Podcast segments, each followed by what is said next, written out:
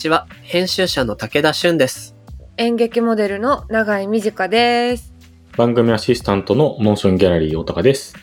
この番組、モーションギャラリークロッシングは、日本最大級のクラウドファンディングサイト、モーションギャラリー上のプロジェクトを紹介しながら、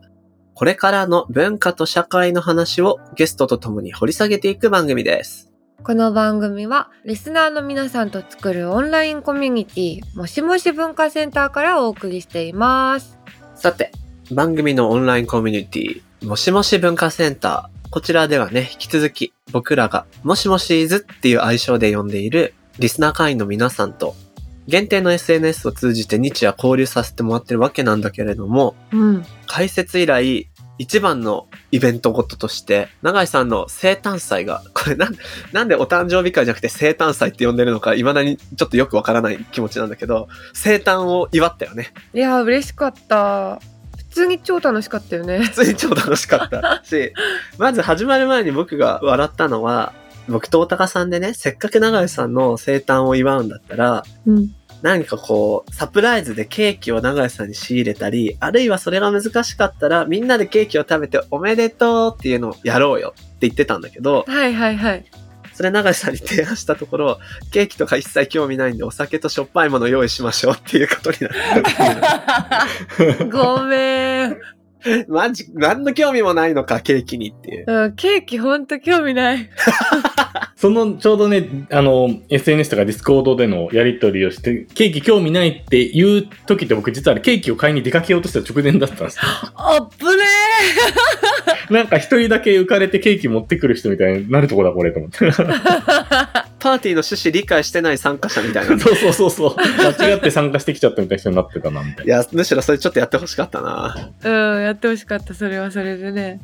あとはなんかさ、あの、今回のこの生誕祭で初めて顔出しで入ってくれた、もしもシーズンの人とかもいたから、自己紹介やった時の、あの、長井さんのプリ帳、プリ帳じゃねえな、プロフィール帳か、うん。をベースにした インタビュー形式の自己紹介っていう謎カルチャーね。うんうん。めっちゃ面白かった。しかもでもさ誕生日とさ星座と血液型ってすごい結構そこじゃなくない？っていう情報自分大変だったでしょ？それ言われて、打ち返し方むずくない？いやマジで難かった私何聞いちゃったんだろうと思ってだってないじゃん別にさあ、血液型 ?A 型なんだ。一緒。ぐらいしか言えないじゃん。そうそうそう焦ったわ自分でやっといてでもなんか終盤はさ、それぞれの住んでる場所とかさ、自分がここに入ってどうしたいとかさ、うん最近気になっている作品についてとか、それこそほんとなんていうかね、飲み会っぽいお話ができて超楽しかったな。楽しかったあとさちょっと一瞬作業戻りますみたいなのもあったじゃない？あったあった。あれいいよねいいよね。なんなら作業戻った方ずっと聞いてたからね。そうそうそう 呼ぶとすぐ出てきてくれてね。でも大盛り上がりだったのでね、また新しいメンバーの人たち増えて、また別の形で、まああの、集まれたらいいなと思ってます。はいちなみに大高さん誕生日いつ？僕は、あの、子供の日なんですよ。あ、じゃあまだ先か。結構先だね武田さんは？僕はね、4月だからもうちょい先なんだよね。か春ね冬に一人いたらね、やりたいな。もしもし図から聞いてみましょぜひ。感じでね、あの、日夜やりとりしてるので、ぜひ皆さんも、もしもし文化センター、興味のある方、チェックしてみてください。この番組のハッシュタグは、シャープ MGC ROS SING ハッシュタグ MG クロッシングです。Apple Podcast の番組ページにもコメントを書き込めます。皆さんのご意見、ご感想お待ちしています。そして、Spotify の番組プレイリストのフォローと、もしもし文化センターへのご参加も待っております。あなたももしもしーずになってねなってね、日夜文化談義しましょう。ではでは、始めていきましょう。武田俊と、長井美智香がお送りするモーションギャラリークロッシング前回に引き続き、ゲストに島根シネマ小野沢の和田博明さんと、下北駅前シネマ K2 の北原剛さんをお招きします。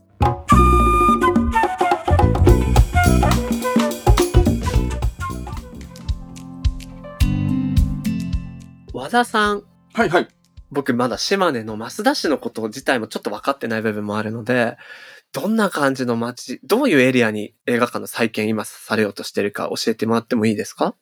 えーこのですね、増田市と言われているところは人口4.5万人しかいない町なんですけれども、えー空港が車で20分ぐらいの萩岩見空港っていうのが近くにあってですね、人口が4.5万人なんだけども、東京都よりもでかいんですよ。え広さで言うと面積が。すごい。面積が東京都よりも広いんだけど4.5万人しかいないっていう場所になっていて、やっぱりそこの町の人たちが映画見に行くっていう風になると、広島に行くか、出雲松江まで行かなきゃいけなくなってくるんですね。そうなると、映画の上映時間に合わせて車を走らせていくってなって、例えば12時ぐらいになるとするじゃないですか。そしたらもう、あの、朝の8時には出なきゃいけないみたいな、大変だ。もう一日がかりで映画を見に行かなきゃいけないっていう状況なんですよ。なので、これは本当にあの、中学生とか、それこそ高校生とか、見に行きたくても、あの、一人で行けるような距離感ではないので、子供たちは本当に映画欲しいっていうふうに、あの、どんな、こう、いろんなイベント行って、何やりたい、どんなものが街に欲しいっていうことを高校生たちに投げかけると、すごいやっぱり映画館っていう声が高いんですよね。へー。なので、そう、求めてはいるんだけれども、まだまだその映画を見るっていう土壌ができてない。それこそ下北沢とかっていうのは、文化的な、あの、敷居がすごくあるところなので、ある意味、いろんな映画を上映していたとしても、入ると思うんですよ。はいはい。ただ、この増田市に関しては、まだ映画を見に行くことが習慣化されていなくて、それがお金を払って、対価を払って見に行くっていうところまでまだたどり着いていないっていうところが、この増田市の課題になっていまして、そこをなんとか変えていこうっていうふうに思っているんですけれども、それはやっぱり映画館ならではなえー音響だったり映像だったり、まあ最初はヒット作からね、上映したりとかしていって、えーだんだん映画のこう、良さと映画館で見る良さっていうものは、自宅では、サブスクでは味わえないんだっていうふうに、やっぱ思ってもらいたいなっていうのは、一音声ガイドのクリエイターとしての面もあるので、はいはいはい。うん。DCP ってこう、あの、映画館専用の映写機には、こう、何百ギガバイトの、あの、容量の映像データが入っていて、で、それを音声を作る人とか映像を作る人とかがすごく丁寧に撮って綺麗にいろんなことをして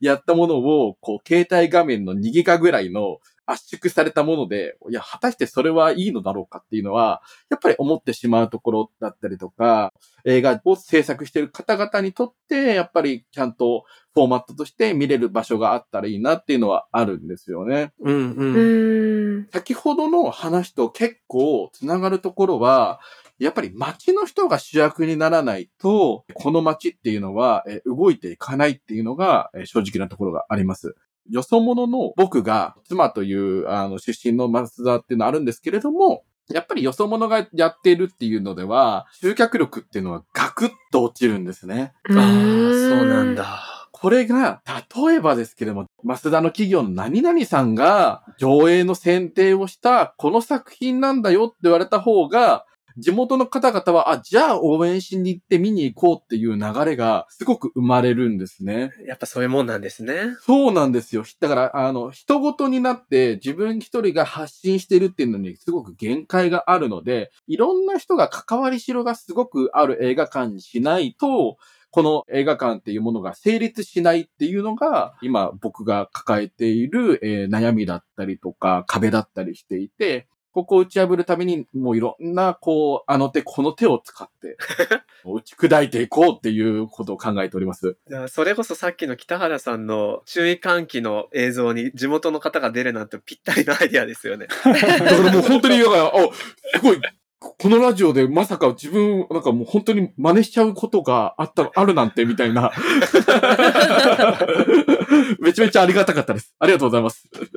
いやいや、もう嬉しいです。もうみんなでそういうのを共有していけたらいいですよね。確かに場所の特性は今回下北沢と島根県増田市全然違うと思うんですよ。人口の密度も違ければ映画その他の文化に対してのアクセスのしやすさとか、それこそ今、和田さんの話にあった、そもそも習慣、文化的な習慣が地域に根付いていない状態っていう違いもあったりはするけれども、ある種下北沢も一つのローカルとして捉えてみれば、ローカルで映画館を作ることっていうところでは変わりがないと。その時に捉えられるような手段とか課題って実は通底してる部分もありそうだななんて今僕感じ始めてるんですけど、永井さんどう？う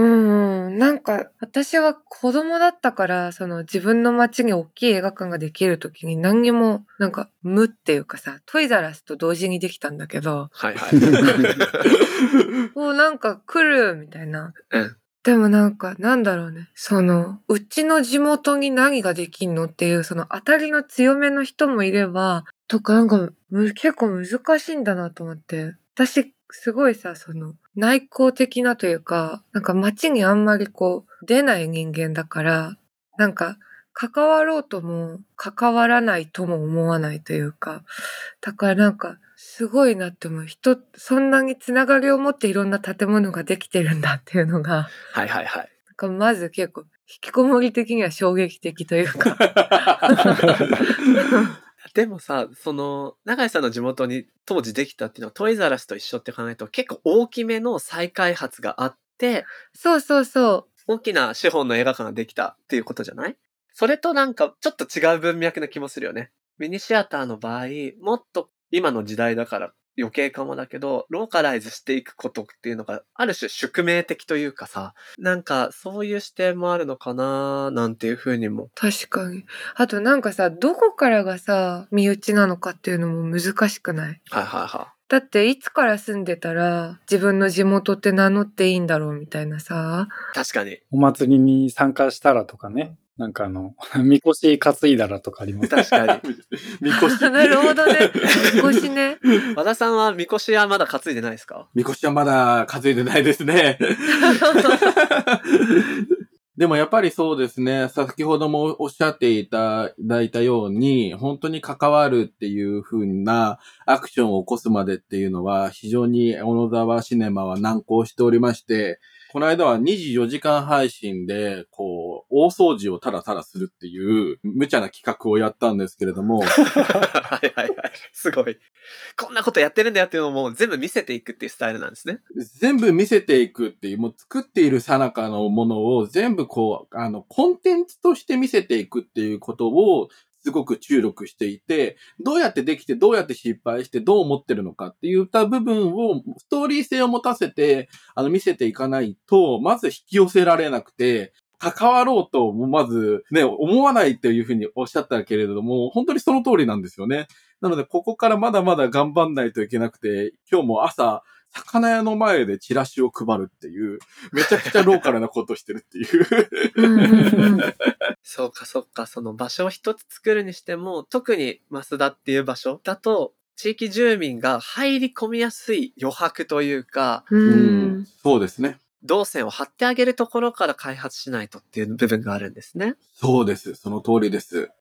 Q2 さんはどうですか？下北沢の場合、うん、気になるですね。どういうことが必要になってくんでしょうね？そうですね。下北って、例えば、まあ、渋谷新宿とかに比べると、やっぱり住民の人が近いっていうのがまず一つあるのかなと思っていて、で、あと、下北の場合はとにかくちっちゃいお店が結構今もあって、とにかくまず距離感が近いとは思うんですよね。人の距離感が。僕らとしては、先ほど自分ごとっていうの出ましたけど、まあ本当にそれをどうやって作っていけるのかなっていうのが本当にチャレンジかなとは思ってまして、やっぱ一個分かりやすいのは、さっき言ったような演劇の人たち、まあ場合によってそういう人たちにチョイスしてもらった作品を書けるとか、そういう人たちを立てて、まあその人たちが自分のやってる活動と刺激し合えるような映画をこうチョイスして書けるみたいなことがあるだけでも、その人を通して多分違うジャンルの人たちがまあ見に来てくれるだろうし、で、音楽もそうですし、まあ、サブカル的なこともあれば、まあ、下北も結構食もすごい強いので、うん。うんうん。うちの家族があの、下北で子供食堂とかをやってるんですよ。へえ。へえ。多岐にわたる。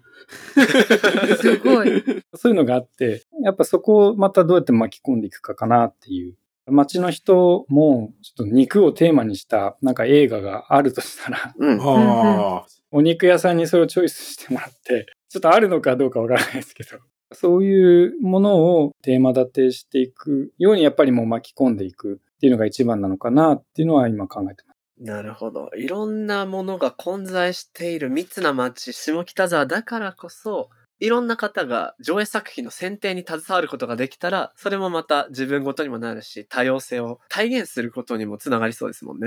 なんかそう全国のそう映画館さんとなんか連携したこととかもすごい面白いと思いますし、いや、実はちょっとあの、地域ブランディングっていうのを最初にご紹介いただいてたと思うんですけど、その僕、趣味がもうロッククライミングで10年ぐらいずっと岩を登ってるんですけど、うちの社員の人間があの岡山の玉野っていうところ出身で、まあそこら辺って昔はすごい造船で相当栄えてたみたいなんですけど、もう本当のシャッター街みたいになってて、うんうんうん。で、それなんとかしたいみたいな話があった時に、クライミングっていう岩、自然の資源を生かして PR していこうみたいなことをずっとやっていて、はいはい。そういうのにもこうつながるというか、なるほどなるほど。ある人から見たらその土地の魅力っていうものが、例えば岩一つでも立ち上がってくるわけですけど、ローカル性に合わせた地域の魅力を再発見させていくための視点、そういうものを持ち込んでいくっていうのは映画館の運営にも生きてきそうですよね。なるほどなるほど。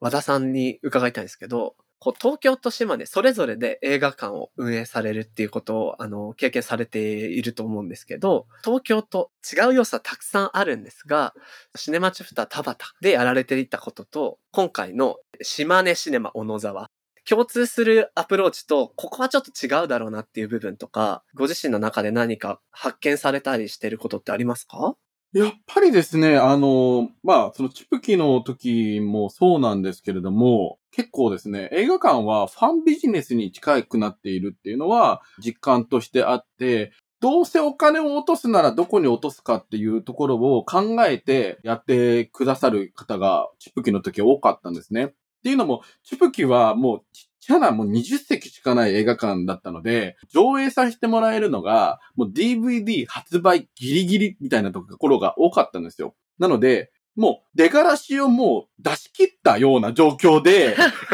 言い方。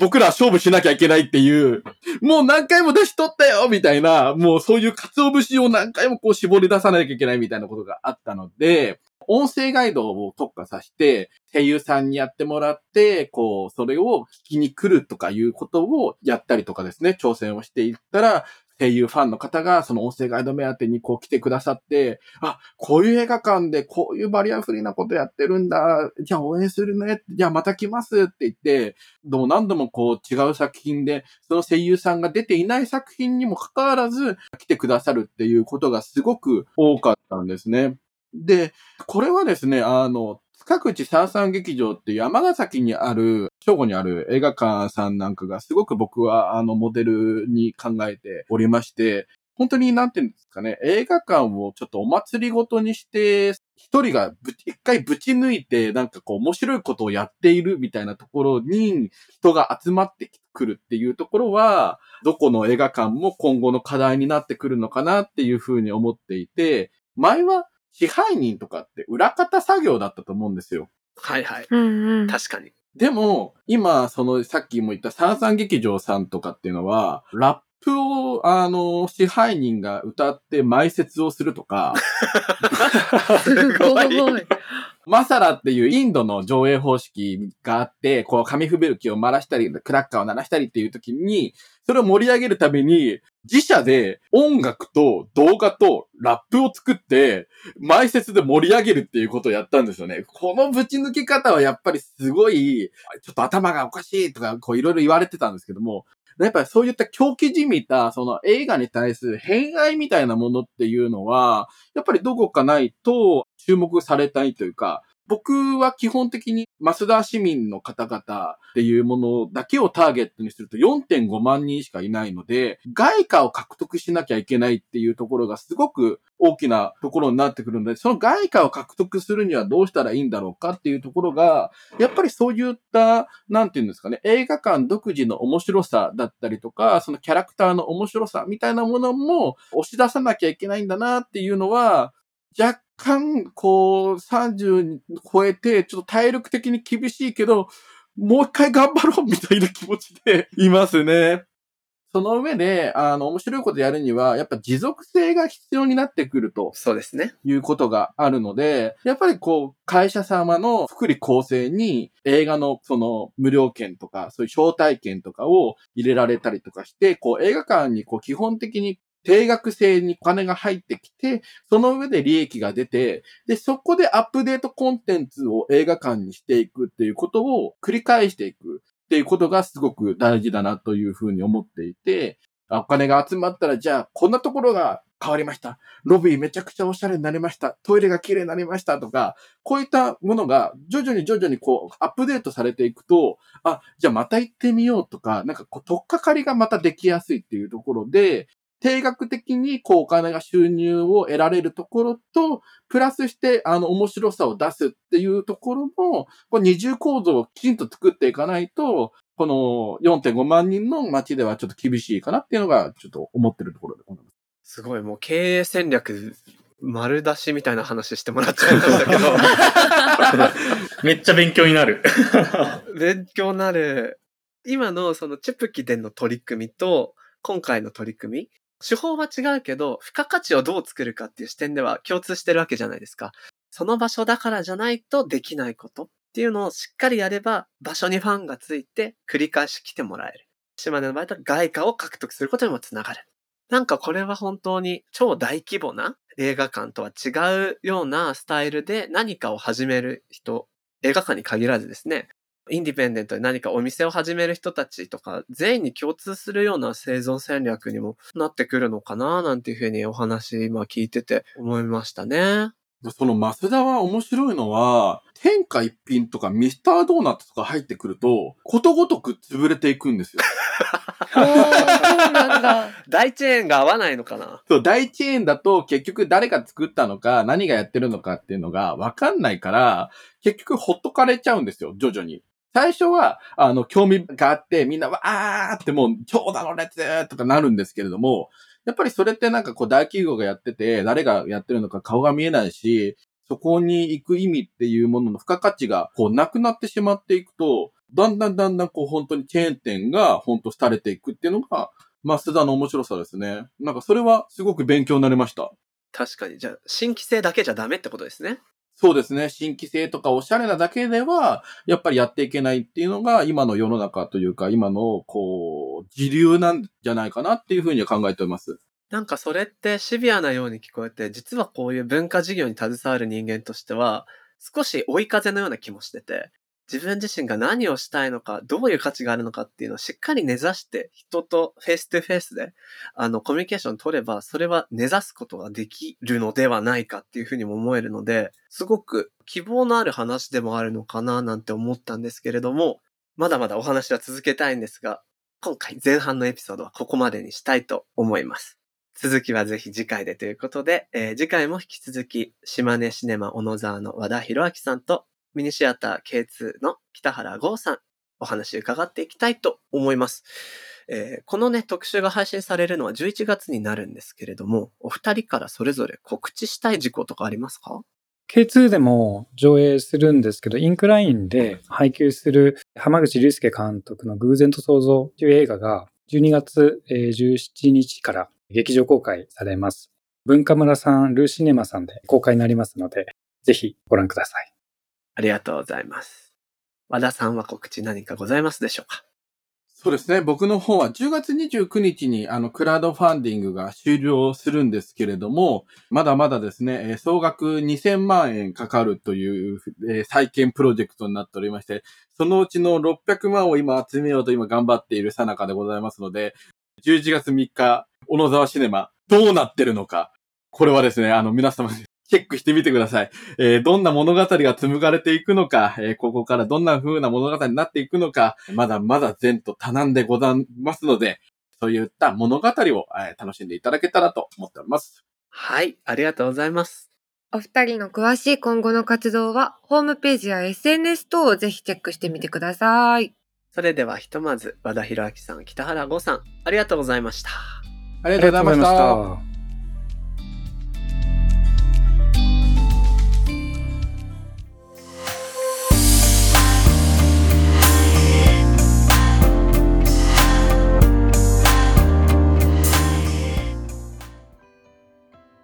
さて、ここからはモーションギャラリーで現在挑戦中のプロジェクトの中から特に注目してほしいものを紹介するホットプロジェクト。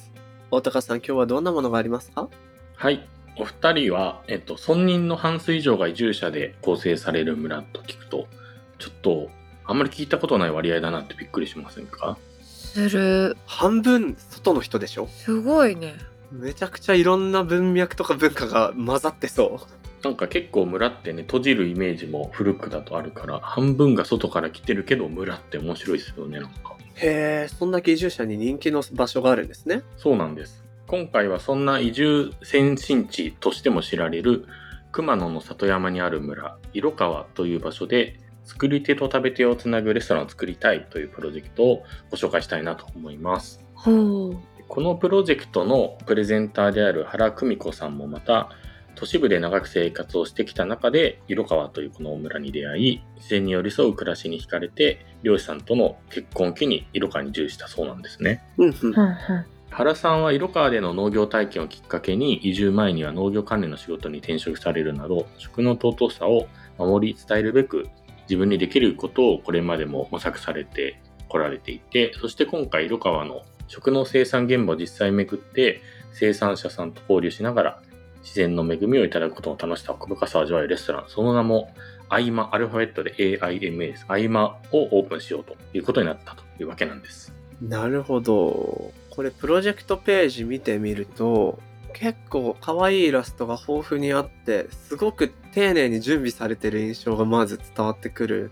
のと、やっぱ卵にしろさ、このジビエのプレートにしろ、美味しそうですね。美味しそう。私ジビエ好きなんだよないいよね。美味しいよね。でね、僕、あ、なるほどと思ったんですけど、この合間っていうレストランは、週末限定の営業となる予定だそうで、えウィークデーはね、コワーキングカフェのような空間として運営されるってことなんだけど、うんうん。一瞬ね、こういった地方、300人の人口で、コワーキングの需要ってあるの？って一瞬ね、ハテナが頭に浮かんだんですけど、そう思い出したのが、半分移住者でしょ？そっか。ってことは、おそらく何かしら場所に限らずできるお仕事を持った移住者の人っているような気がして、確かに。そういう人たちが平日に集まって作業したりするっていう需要は確かにありそうだなっていうので納得が来ました、今。うんうんうんえー、いいなあなんか、こんなさ、移住して暮らし始めるってさ、結構ハンドル切るじゃん、人生。そうね。そういうこと今後起きるかななんか起きたらいいのになーって。そうね。だからこうやってね、移住先進地として半数以上が移住者であると、こういった新しいことも生まれやすそうで、それはなんかローカルで、ある種なんていうのかな、都心とは違う空間でも、また違うなんか文化の流入みたいなことが味わえるのも魅力なんだろうなと思っているんですが、そうそう、大高さん。このプロジェクト、ふるさと納税型クラウドファンディングだそうですね。あ、そうですね。ちょうどなんか前回も奈良県かな？について、そのふるさと納税型クラウドファンディングの話をちょっとご紹介したかなと思うんですけど、今回このプロジェクトは和歌山県さんと一緒に組ませてやらせていただいてるふるさと納税型のクラウドファンディングの仕組みで起案されているプロジェクトになってます。なので、2000を超える寄付額は税金の控除を受けることができるっていう結構お得なクラウドファンディングになってるんですね。なるほど、なるほど。今回はそんな和歌山県のふるさと納税型クラウドファンディング全体を保管するようなコメントもいただいているということで、永井さん紹介してもらえますか？はい。モーションギャラリーの和歌山県地域パートナーで株式会社ルーカル代表の小泉博さんからリスナーの皆さんに向けてメッセージが届いています。和歌山県のガバメントクラウドファンディングには7つのプロジェクトすべてに共通する特徴が2つあります。1つは U ターンまたは I ターンの移住者がチャレンジしていること。2つ目は取り組むのがローカルな課題解決のように見えて実は社会全体の課題にもつながっているという点です体験型レストランシェアフォレストエシカルな食料品店低タンパクの洋菓子店障害者 e スポーツ大会世界遺産のそばにある古民家宿木材資源を再利用する帽子職人都市部から移り住んできたばかりの移住者たちの目に地方の現状がどう移り都市部とどうつながりながら課題解決しようとしているのかここに注目して読んでもらえると楽しめると思います。ふるさと納税型ということで非常にお得に応援できますのでぜひプロジェクトページを見に来てくださいとのことで素晴らしい。すごいいっぱいすごいいっぱいだね。かつこのさ、ローカルな課題解決のように見えて、実は社会全体の課題につながってるよっていうコメントは本当に素晴らしいですね。ねちょっと熟読したくなるページですけどプロジェクトページ読み応えあるので、ぜひ皆さんもチェックしていただければと思いますし、まあこういったね、ふるさと納税、お得に支援できるっていうのも魅力でありつつも、ふるさと納税を通じてその地域のことを知る、実感するっていうのも大切な価値だと思うので、ぜひそういった視点でもチェックいただければと思います。えー、小泉さん、どうもコメントありがとうございました。和歌山県ガバメントクラウドファンディングのプロジェクトは、モーションギャラリーで11月30日まで、ぜひチェックしてみてください。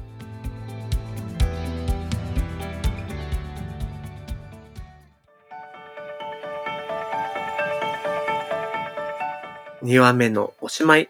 永井さんどうでした？なんか今でこそさ別になんか時間空いたし映画行こうとかって思うテンションだけど多分ね小学1年生くらいの時ってなんか絶対ねお台場まで映画を見に行くんだったのようちの家族。そうだった。で「ハリー・ポッター」をお台場で見るっていうのがなんか家族の恒例行事でうんうん。あの時まださネット予約とかができないから多分ねパパだけ始発とかでお台場まで行って 一大イベントだね。そうで並んでくれてて先に。でそこに私とママが行くみたいな。だからなんだろう。まあ言ったらさそのすごいイベントになっちゃうくらい距離があったけどだからこそすごい大切にされてた日だったというか家族にとって。だからなんか身近の良さもあるしその身近じゃないことの良さもあるしうん。すごいいろんな関わり方があるなっていうのを話してて思い出しましたそうだね。確かに子供の時の映画はイベントだったな。なんか僕もゴジラ見に行く時お父さんがず子供用にっつって、キッズシートとかなかったから、座布団をね、リュックに入れてくれてた。そういうことも思い出した。素敵な思い出でもさ、それこそ北原さんのお話では自分の子供と映画館の関わりみたいなことも映画館立ち上げる時になって考えたよねっていうお話とか、ね和田さんのユニバーシティの話？うんうん多くの人がどんな風に楽しめるかっていうところも大事だし、街との接続っていうのはそういう部分でも特別な日、あるいは日常の中に映画、両方の視点から大事なんだろうな、なんていう風に思ったね。ねではでは、ここで、これまでのゲストの皆さんからの応援コメント紹介したいと思います。大高さんお願いします。特集持続可能な社会における想像力のエピソード38から41でゲストにお迎えしたモデルの長谷川ミラさんからの応援コメントです。収録というより皆さんとリアルな意見を交換できたなと思いとても楽しかったです。コロナ禍の中のリモート撮影でしたが、いつかお二人にお会いできたと思います。とのことです。ありがとうございます。本当にね、会いたかった回の一つではあるね、この回は。ねえほんとマジで初めましてみんな、みたいな謎のこうシナジーが生まれた回だって気がするなだっただったでもほんとこの回をきっかけに SDGs 知ったからさ私すごい勉強になった回だったなそうだね。ミラさんもその後、いろんな活躍の場を広げられてるので、引き続き応援したいし、やっぱりこの、過去ゲストもう一回来るっていうパターン？うん。うん、やりたいなって気がするのよね。その後どうよっていう。ねえやりたいよねほんとまたお招きしたいと思ってます。はい長谷川ミラさん応援コメントありがとうございました。この番組のハッシュタグはシャープ MGC ROS SING ハッシュタグ MG クロッシングです。そしてアップルのポッドキャストのコメントでもご意見ご感想お待ちしています。また、番組のオンラインコミュニティもしもし文化センターでは、会員限定 SNS にて、通称もしもしと呼ばれる、スナー会員の皆さんと番組クルーで、番組の感想や、えー気になるトピックについてシェアしていたりとか、あと毎月のオンラインミートアップやスピンオフトークなど、ここだけで楽しめるコンテンツが盛りだくさんです。さらに現在、もしもしーず限定グッズも制作中です。もしもし文化センターへは番組概要欄に貼ってある URL からアクセスしていただきます。皆さんの参加お待ちしております。最近ね、新メンバーも何人か入ってくれて活発になってきてるので、いいタイミングですよ。ぜひおいでください。ね。さて、次回も引き続きゲストには、島根シネマ小野沢の和田博明さんと、下北駅前シネマ K2 の北原剛さんをお迎えして、特集、これからの街の映画館を作るをお送りしていきます。ぜひお楽しみに。それでは、今回のモーションギャラリークロッシングはここまで。お相手は武田俊と、長い短でした。また次回お会いしましょう。バイバーイ